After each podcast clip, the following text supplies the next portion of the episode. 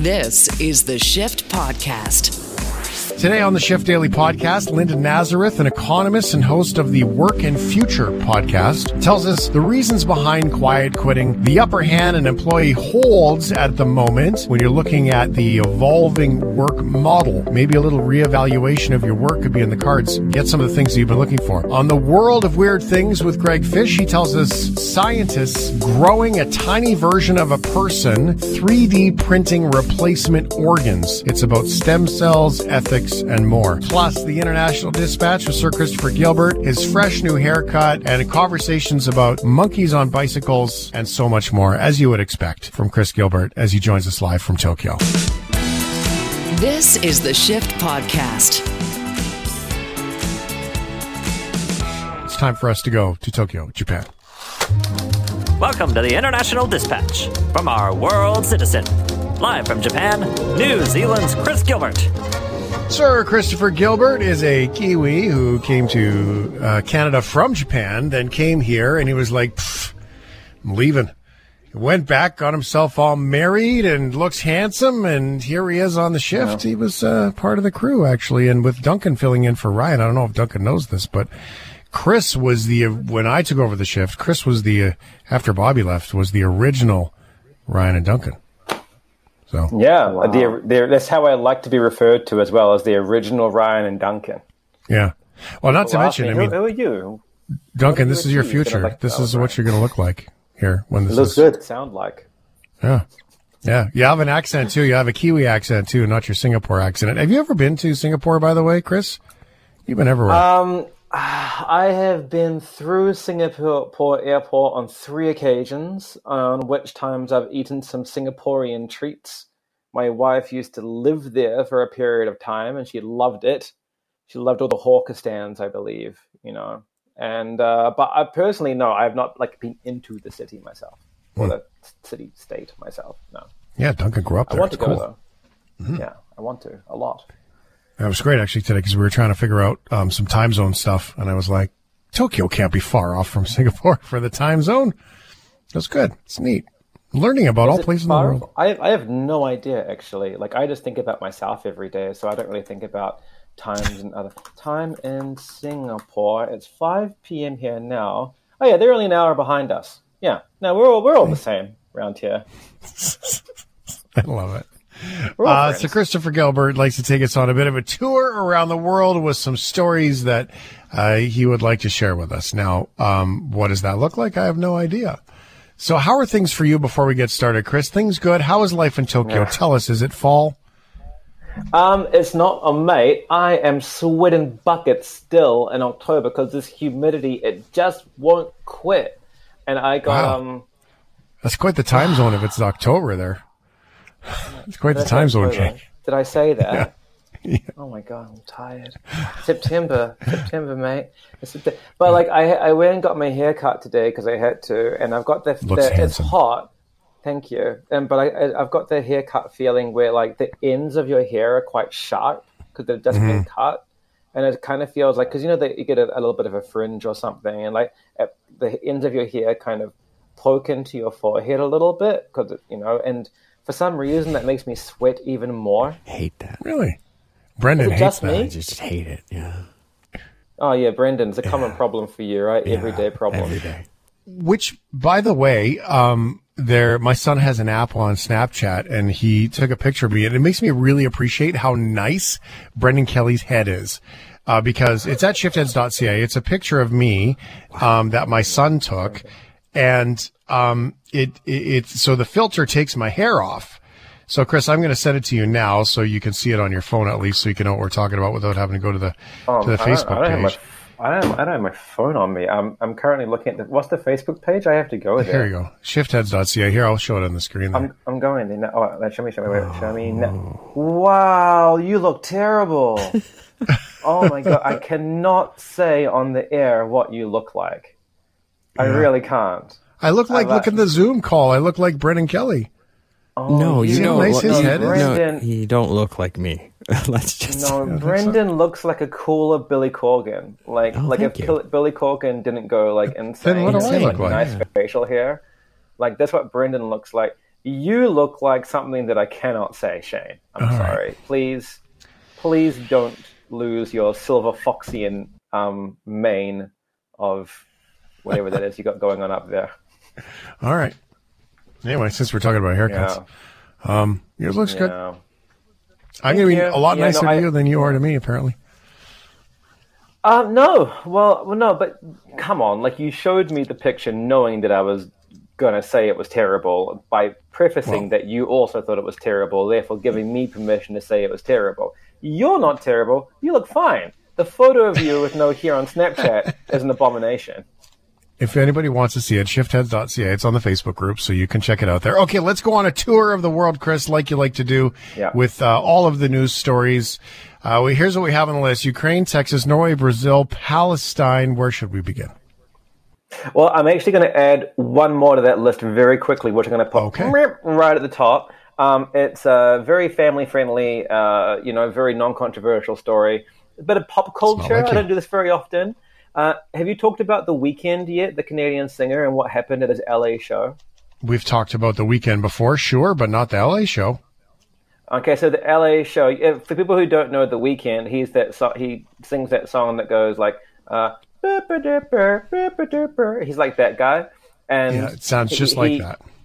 he sings in a well at the moment it sounds just like that because the man's lost his voice he walked out imagine this right like tens of thousands of people screaming and cheering and you're in a stadium like one of those huge like la like football stadiums and it's night and it's you to see all the cell phone lights and all the stands are full and you walk out and you're like the Weeknd like one of the hottest pop stars in the in the world right now.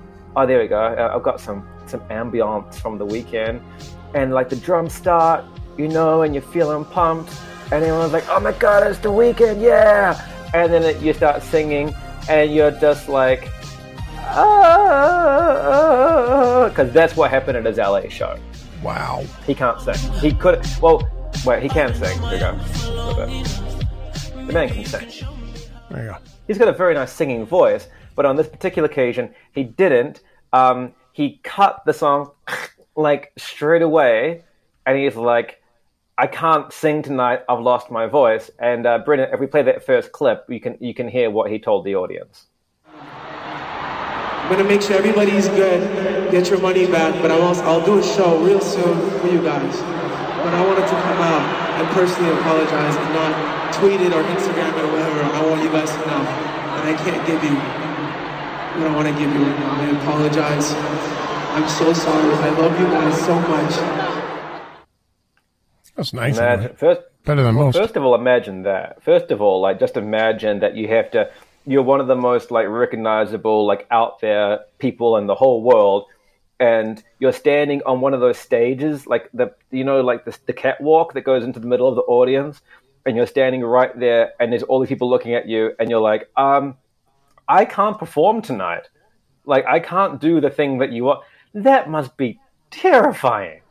Like that is going to be one of the most embarrassing moments of your career. First of all, second of all, I listened to that audio again, and if you take part of it out of context and just listen to what he's saying, um, let's listen to it out of context. So just wipe it from the record, the context, and imagine he's just in a, in a different context, in a different situation, and he says these words. Brendan, can you play that second clip, please? I can't give you what I want to give you right now. I apologize. I'm so sorry. I love you guys so much. Duncan's laughing. I think Duncan's picked it up. Duncan's picked up what I'm putting down. The other two aren't laughing yet. Shane's not laughing and Brendan's not I laughing. can't give you what I want to give you. I love you so much. I'm sorry. I can't. Oh. I can't give you what I. It's Oh, one more time. I Brendan. One more time, Brendan. One more performance one more time. anxiety thing. going on? I can't give you what I want to give you right now. I apologize. I'm so sorry. I love you guys so much. I feel bad. You're implying that you All like- I'm s- saying hmm? is that now we know what it sounds like when the Weeknd can't perform. Okay. Now I get it. Dusts my hands. Been, you were so excited for that. Okay. Uh, that would suck though. But he did say, "I'm going to." Make everyone's. If you, uh, you know, you could actually edit that together to your point about the performing and say, "I'm going to make sure you all get your money back." would be funny.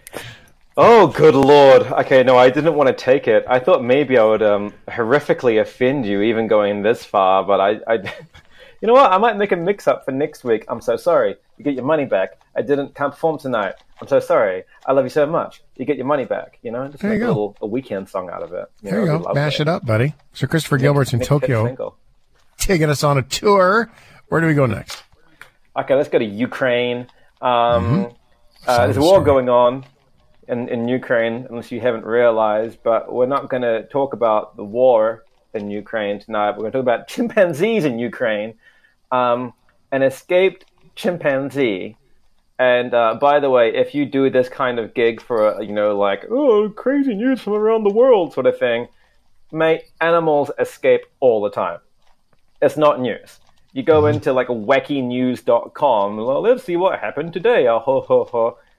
Snake escapes, meerkats escape, all animals escape. It's almost as if it's a huge, great escape out there. They're all Steve McQueen, and none of these animals want to be kept in captivity. It's almost, like they want to go back to their native habitat. Yeah. Mm-hmm. The thing that makes this story special, Shane, is that mm-hmm. the chimpanzee returned on a bicycle. I love. This is actually a very very cute story. And it's, it, no, this, is actually, this is an adorable story. Okay, so the chimpanzee that escaped from a zoo, and I'm going to say Kharkiv. I mean, I'm It's- it's call Kharkiv. Thank you. Kharkiv, the Thank you. case uh, softer. Oh, man, I, I never get any of these right. But on Monday was persuaded, I love this, persuaded to return to the zoo by a zoo employee, possibly uh, part of the chimp negotiation team, who wheeled it back on a bicycle. Um, it is the second biggest city in Ukraine, and staff at the zoo were struggling to once again persuade Chi Chi, uh, the chimpanzee, who had wandered around the streets in a nearby park, to return to the zoo with them. Um, but okay, er, first of all, usually when these animals escape, especially in America, it's out with a tranquilizer gun. Where is this thing? Let's hunt it. Let's shoot it. Put it in the net. You know, this thing. They knew where it was. It was just hanging out in the local park, and they're like, "Oh look, there's Chi Chi. You know, just feeding the ducks with some bread. Hey Chi Chi, you want to come back to the zoo?" And Chi Chi's like, "Nah, I'm good, eh?" I was like, "Oh, come on, we've got some really good uh, bananas." And I was Chi Chi's like, "Nah, I'm not having it. I I don't like it there. You know, like the gorillas are real mean to me. I I much prefer just being in the park, walking around where there's no fences and stuff." And, oh, come on, Chi Chi, come back. He's like, nah. But then it starts to rain. Chi Chi immediately runs into the arms of the zookeeper. Chi Chi does not like rain. Uh, zookeeper puts a yellow jacket on her. The pair embraced. They had a hug before. Um, this is just like an Ethan Hawke film. Before they put Chi Chi on the seat of the bicycle and wheeled her back to the zoo, where she is once again a prisoner. a prisoner. I It's mean, true. uh, it is a- a- sad, an sadly attraction. true. Um, but it, you know, it is not to get overly you know cerebral in this whole thing, but it really does go to show the. I've been so impressed by Ukrainians in general, like how mind blowing. Um, they've been able to keep the humanitarian thing going on. I mean, think about that. That's how committed these zoo people are. They're trying to keep the animals alive. The place, Kharkiv is like terrible for the fighting that's been going on there. And they're literally trying to protect the animals, right? So just, I just think it's amazing, And it's- man. Like, it, it's yeah. unbelievable. And, Yeah. and and then you get this sort of soft story like this uh, that that is so touching. So I mean, uh, yeah, it is funny when you think about it. You know that it was free, and then it was like, I hate the rain so much, I'd rather be in jail. But the um, but the uh, the uh, but boy, oh boy, these human beings are. The rest of the world can learn lessons about how how amazing these people are.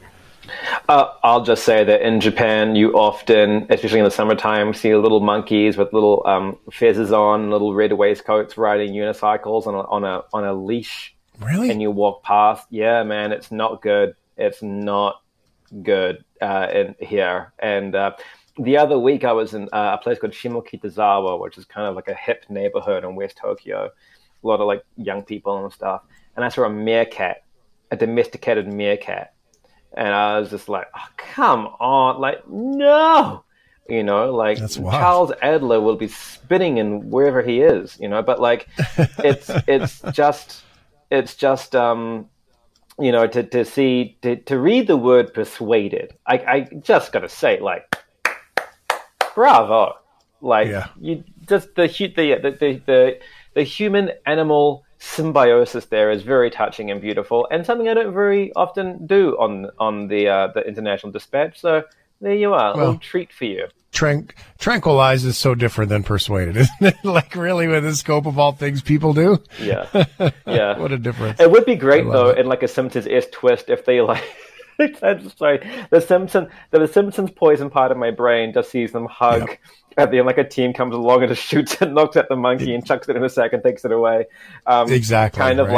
like, kind of like when like I think it was one episode of the Simpsons at the end when like some freed um, sea animal is like some dolphin is like w- like jumping off into the distance and immediately in the distance is, is eaten by a shark.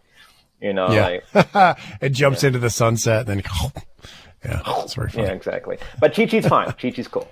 Yay for Chi Chi.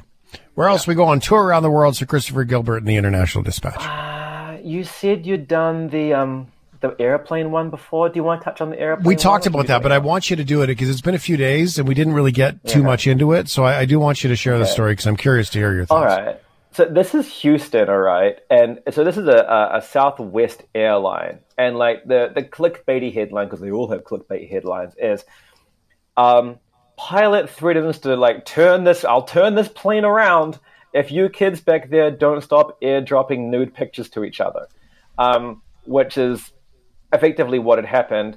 Um, the airline went on the uh, what do you call it, the PA system, the um, to because apparently the plane had not taken off yet. They were still taxiing. They were taxiing to the runway to take off, and apparently an out of control passenger was airdropping nudies to everyone on board.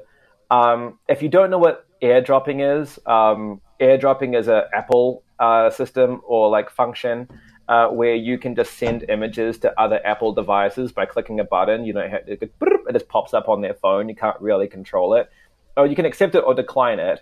Um, one person who filmed uh, the uh, the event uh, her name is like something Masalis, Mrs. Masalis.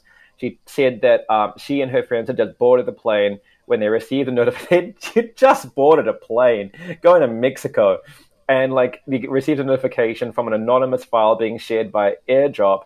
She declined the photo, but a couple of women accepted it and showed her the picture. "Quote: It was a nude man that had airdropped himself to everyone."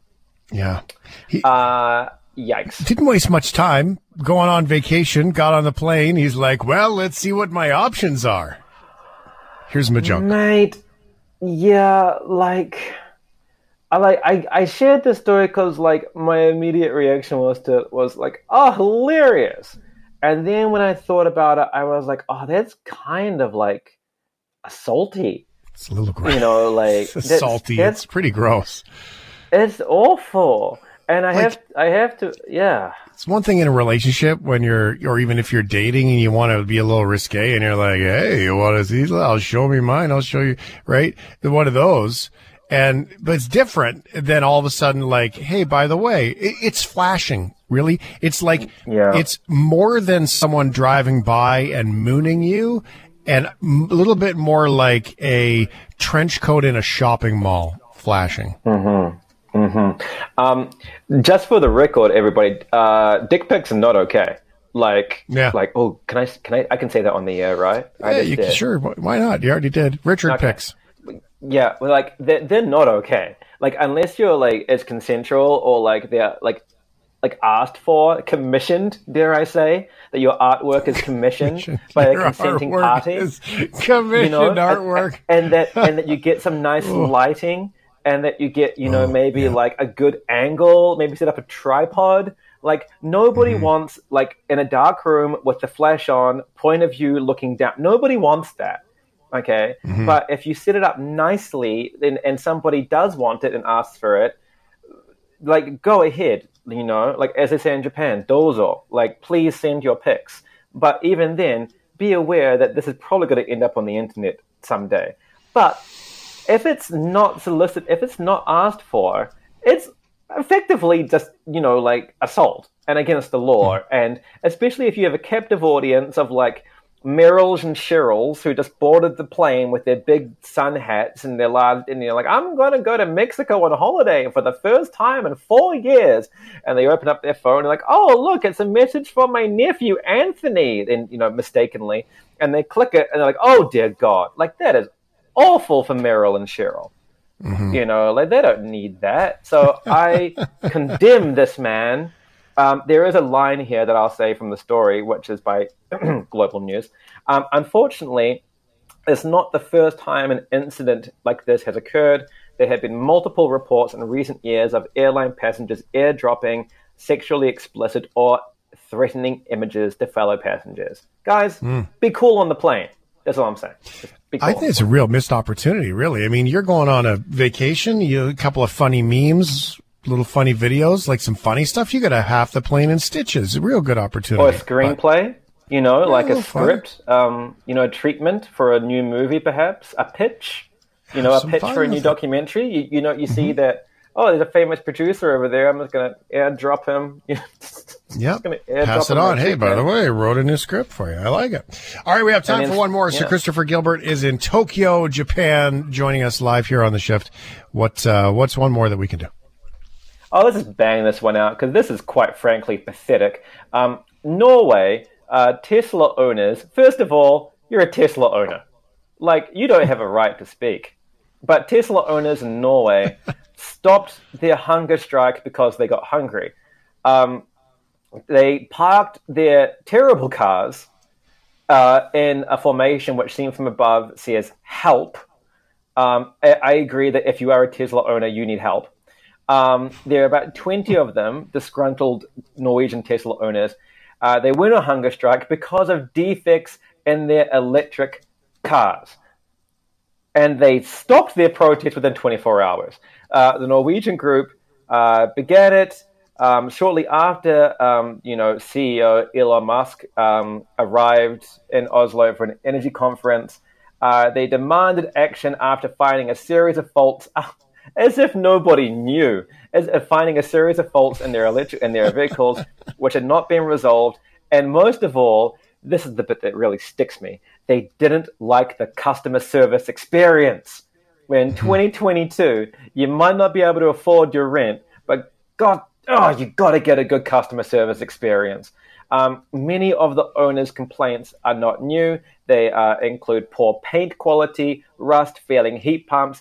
Um, the door handles don't open when uh, your car catches fire. Uh, small explosions, uh, semi-castration. Uh, you know, Oh, like uh, the car sends text to your girlfriend that nigs her at night. Um, all kinds of things, gaslighting, uh, all- sorts Yep. of things like that. Airdropping your self-esteem is destroyed. Absolutely, airdropping nudes to your phone. Just you name it, Tesla does it.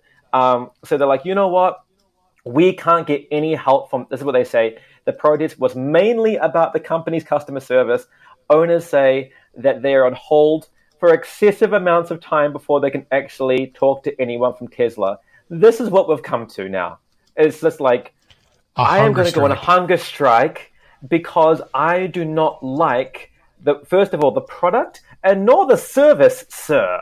And because that's all you have, you can't do anything. You can't you can't call the customer service on customer service and say, "Hey, customer service was bad to me," because you can't get through to them. There's nothing you can do. So what can you do? You can park your Teslas in a dumb shape um, that nobody understands and nobody cares about, and just like not eat Big Macs for 18 hours, then get hungry and then go eat a Big Mac. um, of all things to do to protest, I don't know if hunger strike is really the one that's going to, you know, get the point across. I think that you sort of gotta, you kind of gotta look at it and say, you know, did you see the story about the guy who used dynamite to blow up his Tesla? No, but I, I don't think he needed dynamite. I think he could have just tried turning it on. Yeah, and so he did. He blew it up. He was so mad with his customer service, he blew up his Tesla. This is way more non-committal, I think. Yeah, I just think you gotta go. We're in the post-Trump era. If you want eyeballs, if you want attention, you gotta go big. You know, like we're in the era where, like, in a debate, someone threatened to put the other candidate in jail. You know, 6 Mm-hmm. years ago. If you wanted a- attention, you can't just be like, "I'm not going to eat. Wait, I'm hungry. This isn't working. Let's go get something to eat." You know, you gotta just think bigger, Norway. Honestly, Mm-hmm. Um, yes, a blimp. it's not the same impact as. Ga- uh, Gandhi's hunger strike. Just saying, not quite the same. People didn't show up the same way. Well, Gandhi was Gandhi. These are just 20 people in Norway who own Teslas. No one cares. Bad customer service. No sympathy. I'm Love sorry. No, uh, uh, Chi Chi the chimp, so much sympathy. Adorable. Some guy in Norway who owns a Tesla, zero sympathy. Sir Christopher Gilbert, Tokyo, Japan, with a handsome new haircut. You look great, buddy. I really do like the haircut, though. Thanks for being here. Oh, God, I can't wait till it's long again, but thank you for having me, and I will see you next week. This is the Shift Podcast. It's a new word. Quiet quitting. Quiet firing.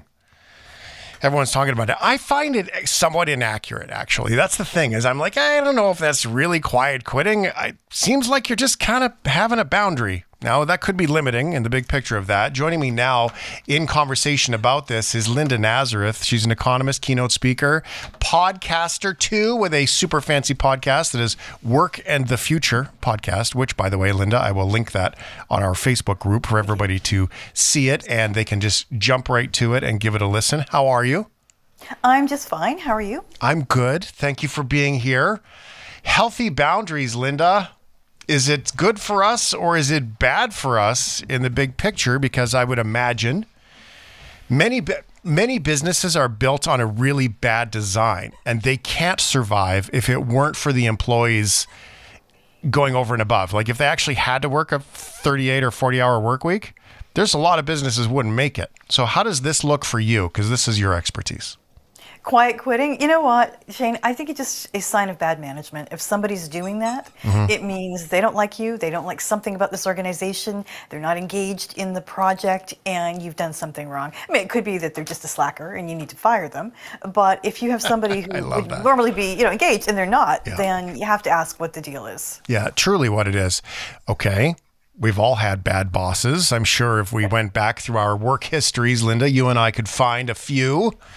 Um, but that being said, good leadership is extremely hard to find. Now there can be a good boss that's tolerant and helpful, but actual good leadership is is really hard to find. I think that in talking about this, we've got also manage our expectations that just like it's hard to find a good employee, it is very hard to find a good leader. I agree. And it has to come from the top of the organization, and you have to have the right guidelines in place and a lot of things. You also, I think, have to give workers purpose. And it's funny, as an economist, you don't tend to think about, you know, kind of softer things like purpose. But I've been looking at the labor market pretty carefully for a while now, and it really is the key that people have to feel that they know why they're doing this, that there's a reason for it for themselves, for the organization, for, you know, the broader the good of the economy or society or whatever else. And if they don't have that purpose, then they're more likely to leave. And we've seen that actually in some detail this year because we've had the great resignation, mostly in the US, a little bit in Canada, where workers have left. And when you ask them why they left, they say, well, it wasn't that I hated my boss, it wasn't that I hated the work, but I didn't feel like this was really working for me. and Yeah, it sounds healthy, yeah. really, when Yeah. you think about it, right? For sure. And you know, I'm not sure they found it what they were looking for at the next place, but there, people are looking for something. But isn't that the crux, though? I mean, when if you're going to talk about purpose, and I agree with you wholeheartedly, um, you know, people will say this is not what I want, but it's difficult to say this is what I want. They might not have a clear picture of what they want work to look like, and that could work against them because they're just bouncing around looking for what they don't want. They want to feel valued, right? And that doesn't happen nearly enough, particularly in the jobs we're talking about. When we say quiet quitting, which is, you know, kind of the TikTok phrase of the summer. Uh, it, it was mostly younger people, mostly younger people who didn't, well, mostly younger people who use TikTok, but mostly younger people who didn't feel that they were happy where they were and they were going to do as little as they could. And there's different, you know, degrees of this. It was the people who really were trying to do as little as possible, and the other people who, as you say, were just trying to set a boundary, say, I'll do what I need to, and then I'm going home.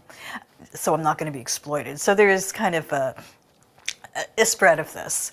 But you know, it obviously hits some nerve because everyone wants to talk about this, and a lot of people are unhappy.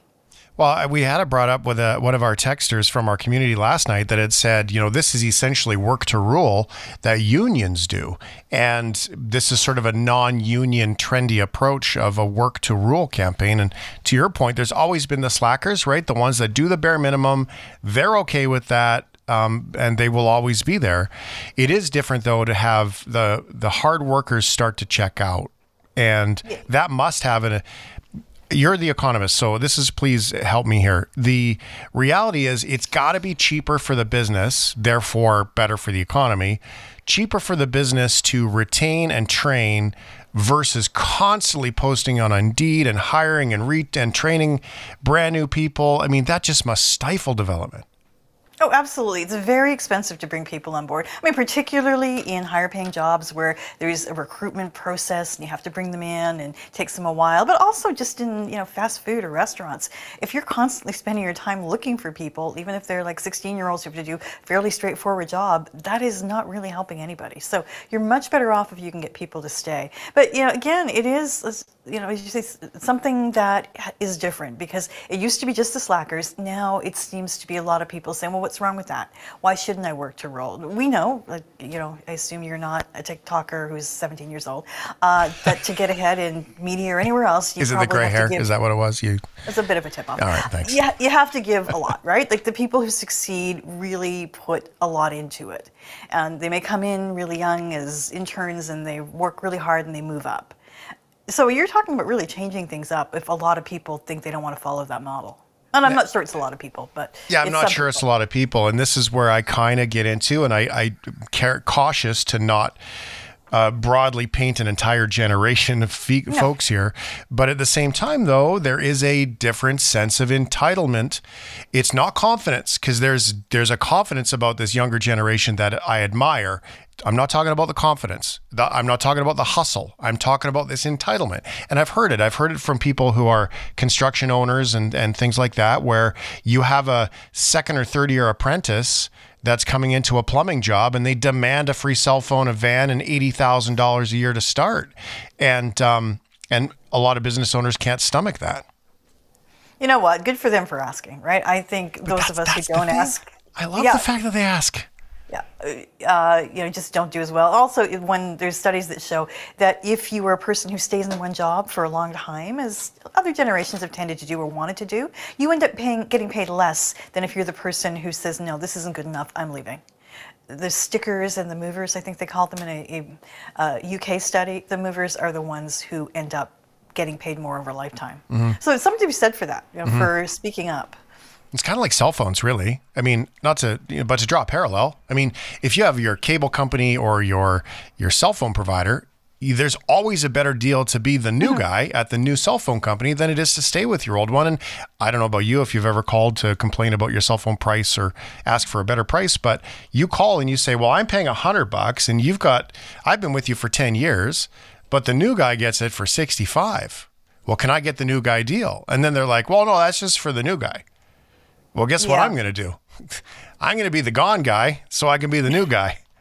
Right? Yeah, and you know, if you have the option, that's great. The thing with the economy right now is people feel like they have the option, right? We have very low unemployment rates in most cities, most parts of the country right now. Uh, certainly, that's true elsewhere, like in the U.S. So it's sort of a good time to be a worker. You can ask for a little bit more. Maybe not everything, but you can probably get another lousy job. Is mm-hmm. kind of the view that people are taking. Right. If you know, I don't have to take this one. It may not last forever. We know things are changing up a little bit, but right now, that's kind of the attitude. Mm-hmm. But again, I admire the tenacity to chase it that way. I'm not sure that our generation has done a very good job chasing it that way. We've sort of taken it as I'm going to be employed and then that employer is going to save me and then I'm going to work until the end and then they're going to reward me and someone's going to take care of me.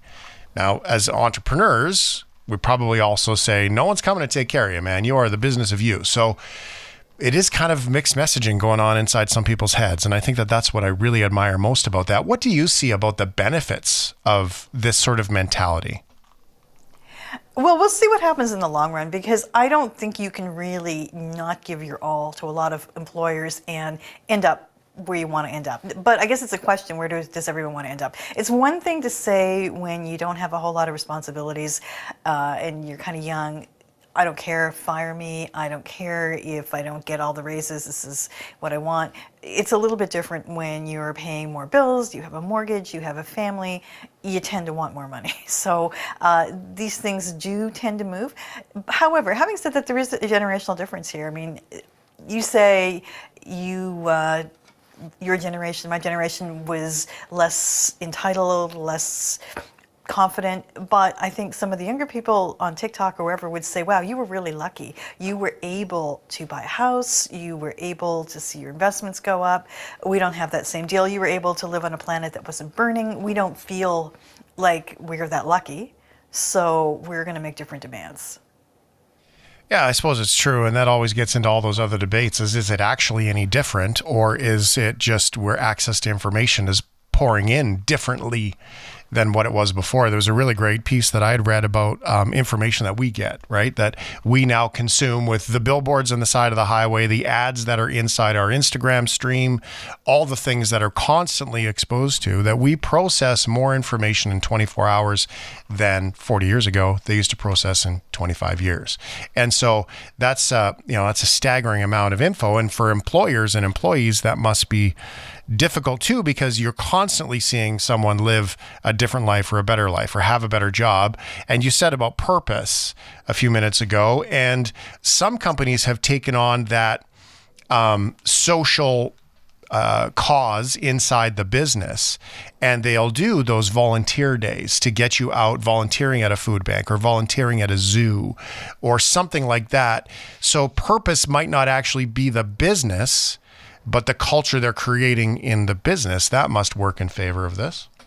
Sometimes it does. Um, a lot of gen z and some millennials will say, you know, I want to work for a company that has that kind of social conscience. Uh, sometimes they'll say, I want to work for a company that I know to be environmentally conscious in their decisions. And sometimes they just want to be in a company where they think they're doing something that's of value. And that could be, you know, interpreted lots of different ways. And there's degrees of this too. I mean, uh, Stella McCartney in London, the uh, fashion designers reading about this. They're t- totally vegan in their London office. You're not allowed to bring in any kind of meat product. You're not even allowed to wear leather shoes. Hmm. And that's not going to attract everybody, but it attracts somebody, right? And you know they're playing into that. So you'll yeah. see. I don't think we'll ever see that everywhere, but uh, yeah. it's interesting. There are there's a market for that too. Wow, sense of belonging is so powerful to do that, um, and that you sort of address that in some of your book writing. Um, you know, the, the work is not a place, right? Um, yeah, that, that belonging thing is is so important. Yeah, work is not a place. I actually wrote that pre-pandemic about the fact that you know remote work was going to be a norm, and the old model of work where everybody shows up at one one place and sits there for you know eight hours or whatever, five days a week, was something we didn't have to do anymore. We could, but it was a choice. And you know, it's something else that this generation, or maybe all generations, are saying is maybe we don't have to work five days a week. And now some people find that shocking. But it isn't necessarily. I mean, at one point, the factory week was six days a week. It was only like the 50s that that moved to five days. So mm-hmm. it's always been about choices. And maybe now that we're reshaping everything else, we can make some different choices here. Now, obviously, it comes down to the economics of this. Are you going to get paid the same for this? Is the productivity going to be as high if you make some of these different choices? But I do think we're at a point where everything is on the table. The four day week project is um, actually, I think, a New Zealand or Kiwi, mm-hmm. uh, Kiwi or Australian. Uh, uh, project led. It's out of the UK. Um, the four day week is our old notion of 40 week was sort of like four tens. Like the 40 hour work week was sort of non negotiable for a lot of years. and working four days meant four by 10. This new research project that they're doing, and they're getting companies to subscribe to it, is four by eight, 32 hours, and they're trying to research productivity inside that. Um, have you had any experience around that or, or things that you've bumped into as an economist and with your writing and your books that, that see that there can be more efficiencies found to your point about working from home or from this 30 hour to 32 hour scenario that, that some people are talking about? Look, the reality is for most people who come to work for eight hours a day, they're not working the whole time. They're yeah. working some amount of the time, uh, but we know there's time wasted talking about, you know, sports or fantasy football or selling Girl Guide cookies or whatever we all do, right, mm-hmm. for some part of the day. And it's not, I won't say that's a waste of time because that's how people bond with each other. and sometimes that's how you, you get to other ideas. Mm. So, you know, I think if we could figure out how to be productive for more of the day, for four days a week, it may not turn out to be that different. I don't know where you were in your career life at the time, but around 2008, 2009, when Facebook was really taking off, I mean, I remember the emails coming in the radio stations from the general managers saying, Hey, you're welcome to look at Facebook when you're at work, but please do it on your break time. And there had to be those reminders that, by the way, you're working. And it seemed like there was this back then, this immediate influx of distractions. Um, but I think that that might have settled into being so common nowadays that if we could track the numbers, that people are spending the distractions, like you said, even water cooler talk or, or selling their fundraiser Girl Guide cookies. Yeah, the thing is, how comfortable are we with the tracking? Because you can track a lot of things now, right? You can track exactly what everyone's looking at you can block things and companies are experimenting with this like if you're working from home they can see what you're doing all the time because we know that for people working from home there are managers who are scared that they're on netflix all the time they're not really working so there are ways to to do this. It's just a matter of comfort. Uh, it's a matter of trust. It's a matter of you know, is this where we want to go? But I think we probably have to make some trade-offs if we want to do eight eight hours, four days a week. If we want to do more remote work, uh, maybe there has to be other ways to track this. So again, we're in this experimentation phase. I don't think where we are right now in the workforce will be where we are in three years or five years. This is, you know, kind of post-pandemic. We're trying some things out. It'll keep changing. You're excited by it? I am. I am. I think, uh, it, first of all, it's nice that workers are getting some agency. That this is a good point where workers can make some of their cases and we'll see you know what they want and what they get. It took a whole pandemic before we really tried remote work. People have been pitching this for decades. Forever. I did it forever. Right? yeah i pitched it forever. It was 2016 yeah. when i i did an entire proposal on it. And the answer was nah you know we we don't want to invest in that technology. And then here we are yeah, and there's just distrust, right? Some people were allowed one day a week, maybe. and they were not necessarily the people who got the promotions. That may still be the case. I mean, it may be the people who come back to work and show up every day who do better, uh, and we have to figure out a system around that because that wouldn't be fair either. Yeah. But you know, I do. I am excited that we are trying different things, and I am ex- I'm even excited that you know different generations are making their pitches. It's easy to say, well, it's a slacker generation. I mean, I wrote about this. And I had somebody email me saying, well, we should call them generation generation joke. This is, you know, insane. Yeah. Like, it, it's easy to say that, but they're going to be a larger part of the workforce, right? Well, yeah, when we have to look retiring, at that. and you know, and they're bringing and, a whole new skill set that uh, we don't even understand, frankly. Um, their ability to work with media is next level, and it happens mm. naturally. And we would have to go take some sort of school on the weekends in order to get caught up, even to some level of participating with them. Um, but the relationship building is so important. I mean, one of the biggest things in business and in sales, sales means access to market is relationships for the most part, right? And if it's not existing relationships, it's being able to develop relationships. So I don't know if I understand why the person who goes to work versus the person who works from home does get rewarded because they are the ones that are in there building relationships either inside the office or with clients. And that I mean, that Rolodex is still the most valuable asset. I mean, your mailing list and and all of that. When someone buys and sells a company, they're not looking at you know, you know, you know, Steve works from home and does a good job. They're looking at how big is the client list, who's on the list, who do you have access to market with. Well, it depends on the job, and sometimes that's legitimate that you are building relationships. But sometimes we know that it's just well, he plays golf with the boss, and the boss knows who he is, so he got promoted. And it's not really about his work, right? So you got to be really careful about that. Sometimes it's even where you're sitting in the office. I've seen this that if you're closer to the manager, you do better. Uh, there was a study about smokers, and I think it was in Asia where there were more smokers, but smokers got promoted more quickly because they went out with their manager on smoke breaks than the non-smokers. Yeah. You know, this is not legit. I know right? people who started smoking they because they thought that would help. And maybe it did, right? But that's really not how we should be managing, right? You can see why you have unhappy people when that's the case. Well, you hope so. Uh, at least you hope so. Tell me a little bit about work in the future. Tell me about your podcast, Linda. Well, thanks for asking. Uh, it's been a lot of fun, actually. I started it during the pandemic because I finally had time to do that. I'm a keynote speaker as well, and you know, when you're traveling and doing other things, you don't really sit down and figure out how to do this. But when we were grounded, I did. And basically, I have discussions about work, like the one we're having now, but with a lot of experts within companies, you know, executives at tech companies, um, with professors, with people who are going through some of this stuff. You know, I had a great discussion, for example, with a professor out of Dublin, Ireland, who studied how um, space missions are much like remote work. And they had to learn at NASA how to make the astronauts not feel like they were neglected and not part of the team. And you know, yeah, so there's lots of great discussions about that.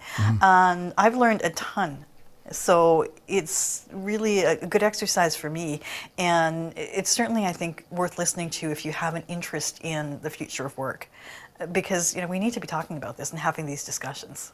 Well, and, and if nothing else, be familiar with it. So when changes do come, you're not so surprised. There's episode 79 here that I was looking at. It caught my eye. And this is one, one of those ones I think that graduates to so many people. Um, no matter the job, the career, whether you're driving or, you know, getting up early in the morning for, you know, your, your management role or whatever it is. And the title of the podcast is Supporting Continuing Education, the Key I just said that wrong, is supporting continuation, uh, continuing education, the key to retaining workers. And when a lot of us have said, well, uh, you know, I, I really need to learn how to do this better. Will you please pay for this course? We all go through that. We all ask for that, or if we're not, we probably should consider asking that from our employers. So this this kind of topic really does appeal to everybody, no matter the career. Yeah, it's really interesting because if you look at the studies on this, it matters a lot to people. If they feel like they are being developed in their role, if education is being supported, they're much less likely to quit their jobs. And again, that's what we're trying to avoid: people walking out and you know having to be replaced. So yeah, that was a great discussion. I've actually talked about that a couple times. Education comes up a lot. Uh, you know, how much online should we do? How much reskilling do we need to do? How much upskilling? Who should do it? Uh, it's it's another thing we're exploring because education is no longer just going to school for four years or however long and you're done. It's a lifelong thing, and the employer has to be part of that too. Yeah. Well, there's some things that the company just can't teach. And it would be really silly in my mind um, as a business owner to hire a company to clean the mats because they have all the technology and the workers to clean the mats, but not hire a company to teach your employees things that you also can't teach. I think that's very close minded to not say, well, we need to surround ourselves with the best vendors that can help us create more with our people. But then again, I guess if we're doing the um, the quiet firing and trying to squeeze people out by ignoring them and all those things, we're probably not thinking this way. So it really does, like you said, sound like it comes from the top down. Hopefully, we're not doing a lot of quiet firing. That is not a really productive way to be either. I mean, I think we used to call that what constructive dismissal. Hmm. And we still do legally, so just try to force people out. Yeah. And again, if that's what you've got going, you don't really have a, a great workplace. Yeah. Yeah. Well, and that's probably a whole other conversation we can have about, in some cases, how hard it is to get rid of people. Um, Oh, yes. I was talking about how it's easy to get into relationships. It's easy to get into business. It's hard to get out of relationships. It's hard to get out of business. So at least be committed to what you're clear on when you when you get into those those scenarios. That that really does matter.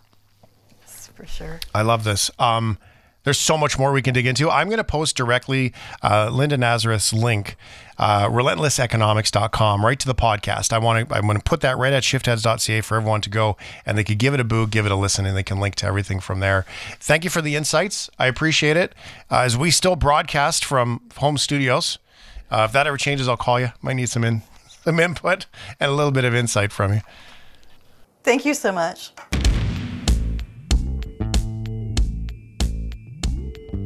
This is the Shift Podcast. Well, it's time for a little bit of the weird. Let's welcome Greg Fish. Welcome to the world of weird things with Greg Fish.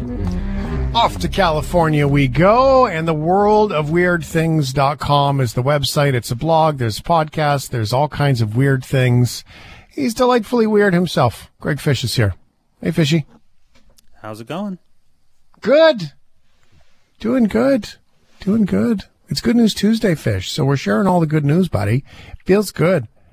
Feels good to share the good news. So I like that.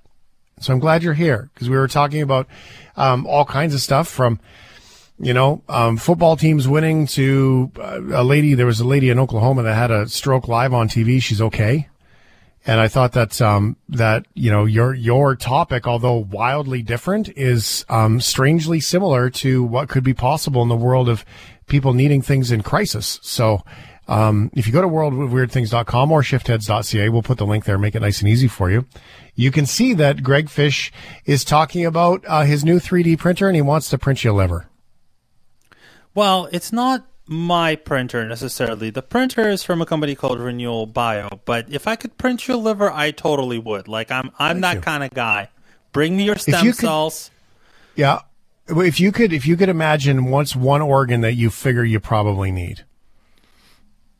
I mean, is is that is is, is that a hint about my Eastern European heritage? Are you, are you implying I need, like, internal a- organ, your internal organ. Well, no, I was gonna say, do you need, do you think I need like a like a assembly line of livers just coming down the pipeline there? But no, I don't know, man. If like vodka, Harilka, whatever, this is your family. I don't know. I'm not judging. I'm just saying. It's just you know, if you pick. I mean, for me, I don't know. It, might be the liver. It might be that. That could be a thing. I don't know if there's mean- an organ that you can replace that makes you snore, because that would be a good one. I mean, the bottom line is there's a lot of people out there who need replacement organs for Mm-hmm. one reason or another. Usually it has to do with disease or some sort of chronic condition or genetic defect. Um, and there are a lot of people who die waiting for organs. And the problem is, even the people who get organs have to take a lot of anti-rejection drugs, very powerful steroids and immunosuppressants to avoid rejection, and then even then, those organs only last so long. So it's really mm-hmm. been a dream of many, many, many scientists to say, I- let's get let's get your stem cells Yeah. and let's print you your own organs and put them right back. Yeah. Um, well, there's some stats here. The number of people in Canada who have died waiting for an organ transplant has increased. Uh, these numbers were comparing 2018 and 19. 223 people died in 18. 250 died in 2019 waiting for an organ donation. So, you know, this notion that you could print one is uh, is is kind of interesting. Why don't you start us off at the beginning here? Because you said stem cells, you said organ printing. Um, why don't we start? Let's rewind the tape a little bit so we can get clear on what we're talking about. Yes, that's probably that's probably a great idea.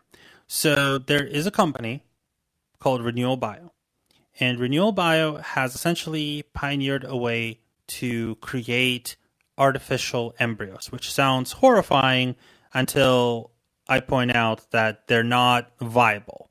They can get cells to a stage where they start doing something called differentiation. So when you are um, so when, when when new organisms are forming, they are consisting they consist of stem cells or or rather cells that are exactly the same and then at a certain point in their development they start differentiating into the different types of cells they're going to become so if you can isolate liver cells heart cells um, kidney cells the idea is that you can then print an organ from them although that's kind of too simple because what happens is you need the proper scaffolding for that. And that's where the idea of 3D printing organs come from. Um, usually, when scientists try to print an organ, they will take the collagen scaffolding of an actual organ from someone who is deceased, and they will then try and print those stem cells, those differentiating stem cells, over that collagen structure. But the problem is they can't get a full size, fully functioning organ quite yet. So Renewal Bio had an idea.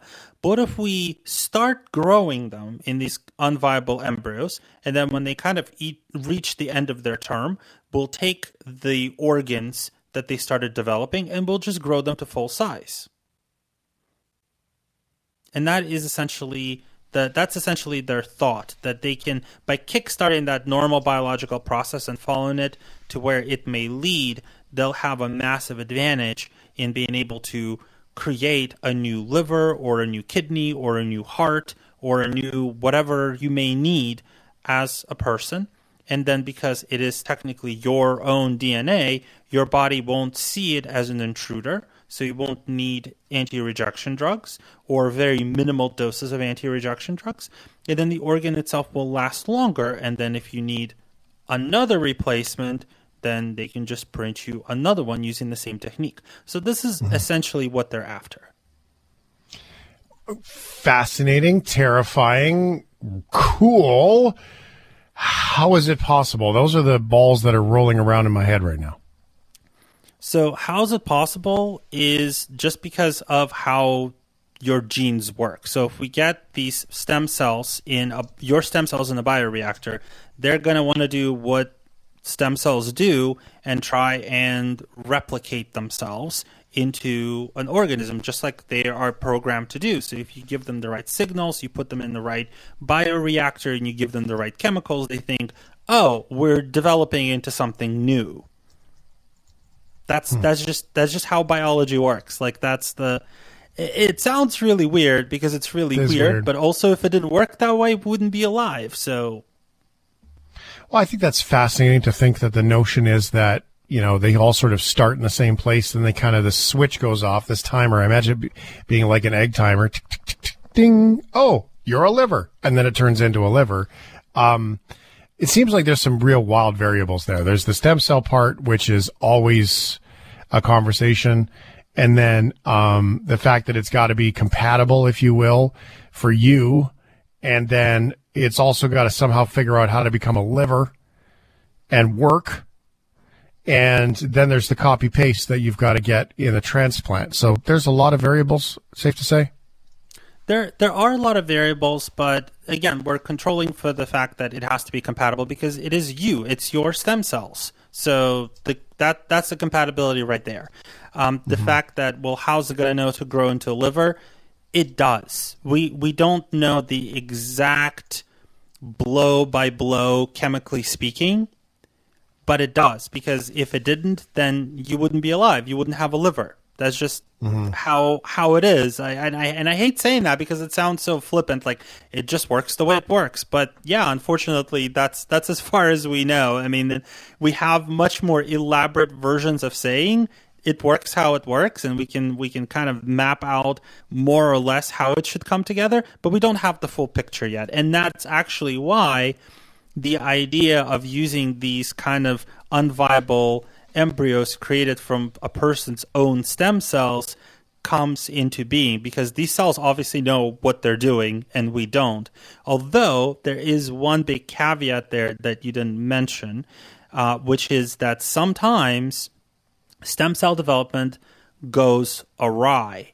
And when those stem cells are reintroduced back into the body of the donor, the body thinks that they are foreign objects attacking it or cancerous cells attacking it. And then sometimes that development goes completely wrong and those stem cells turned into cancerous tumors and need to be removed right away. Oh, wow. Um, so, okay, so is it working though? Like, are they actually, you know, end of the day, you know, here comes scientist Bob with a new kidney in his hand. Does it work? Does it fit? All of those things? So far, the process looks promising. They have tested this on animal models, on mice and, and, and lab rats, um, and so far it looks pretty promising. Um, so the idea is let's see how far let's see how far this goes.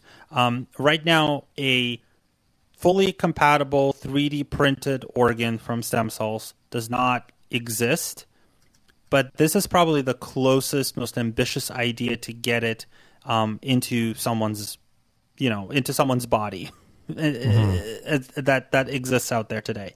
Um, although there are also a lot of thoughts that well maybe instead of trying to negotiate that, maybe we should just create artificial organs. But then the problem is artificial organs would be fiendishly difficult to create. It has taken decades to even come close to an artificial liver that, oh, sorry, artificial kidney that we think will work, and that's a, not a very complicated machine right now. And, and this is after many decades of doing dialysis uh, and and understanding how the how the kidney works.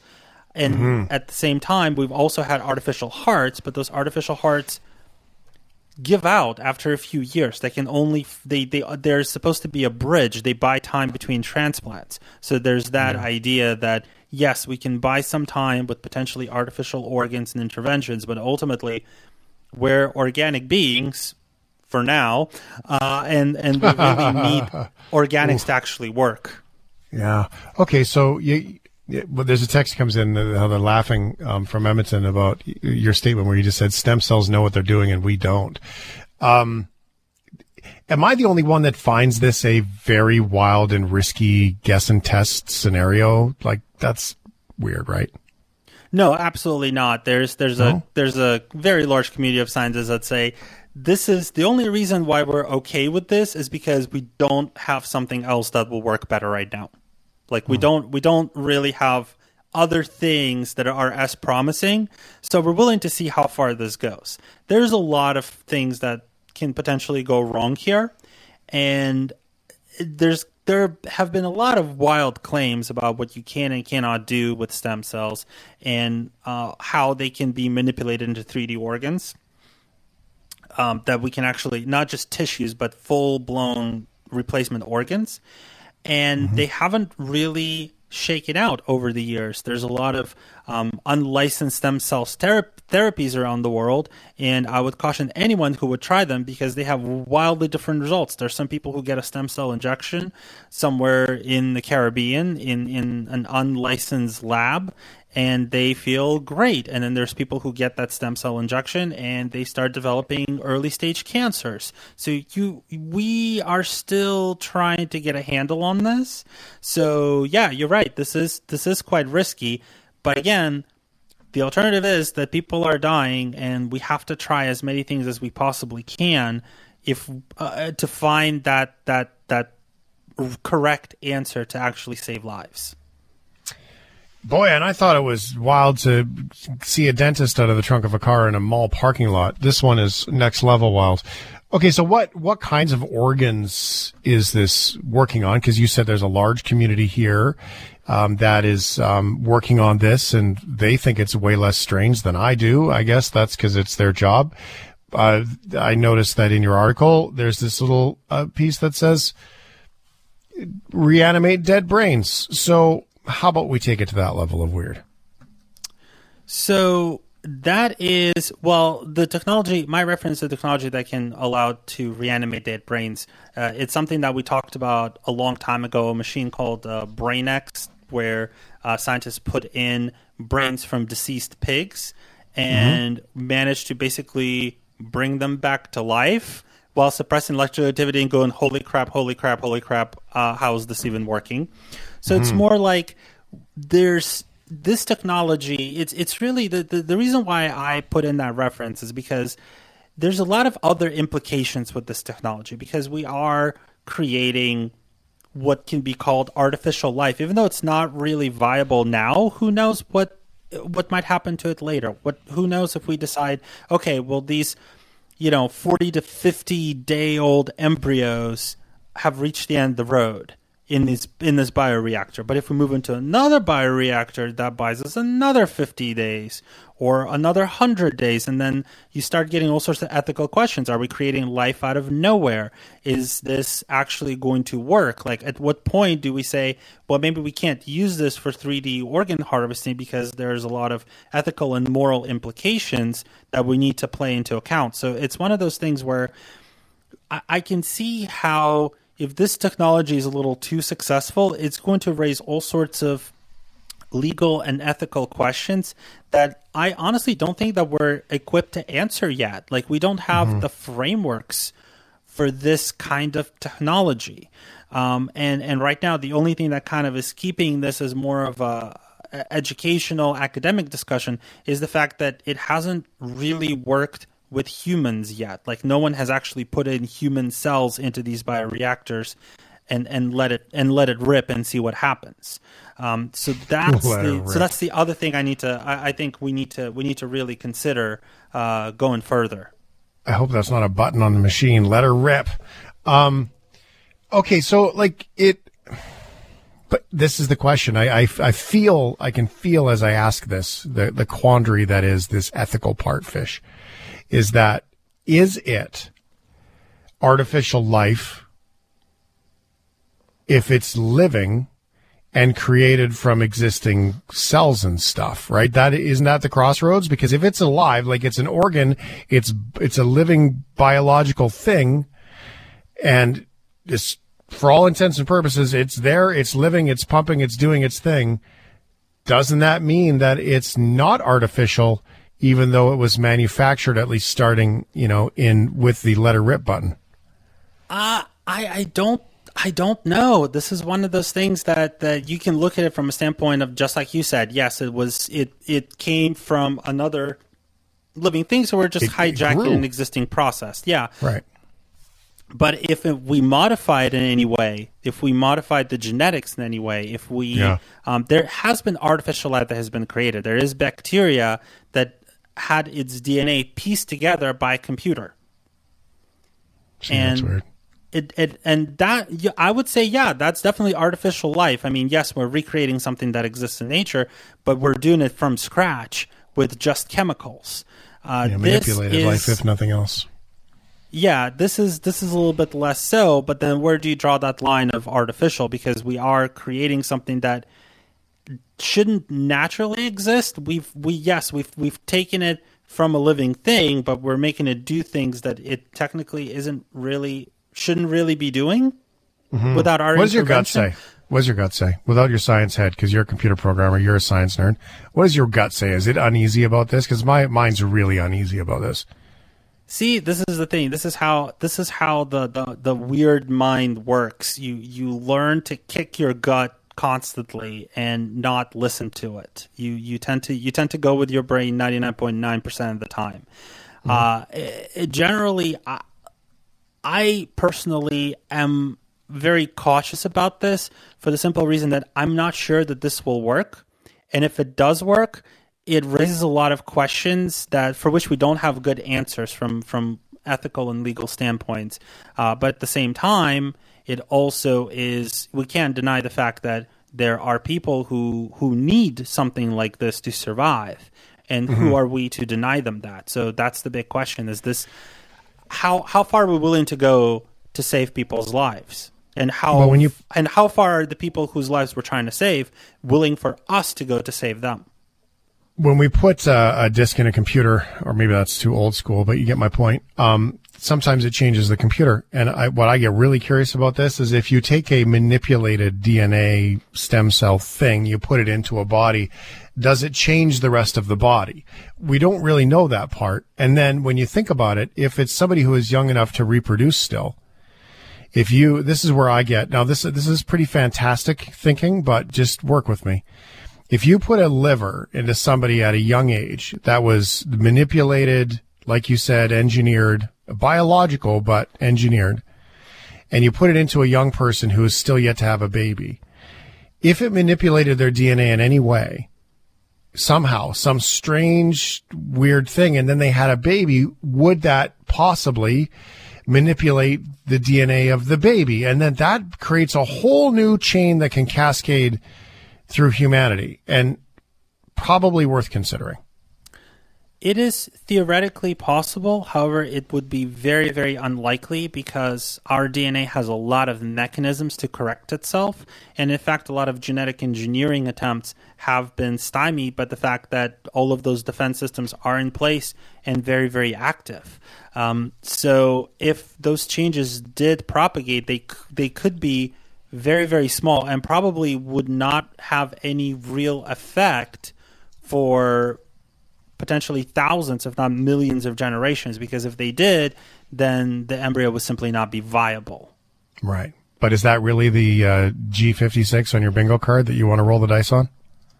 That's the that's the thing. How uh, do do you actually want to give this? Do you want to give this a try?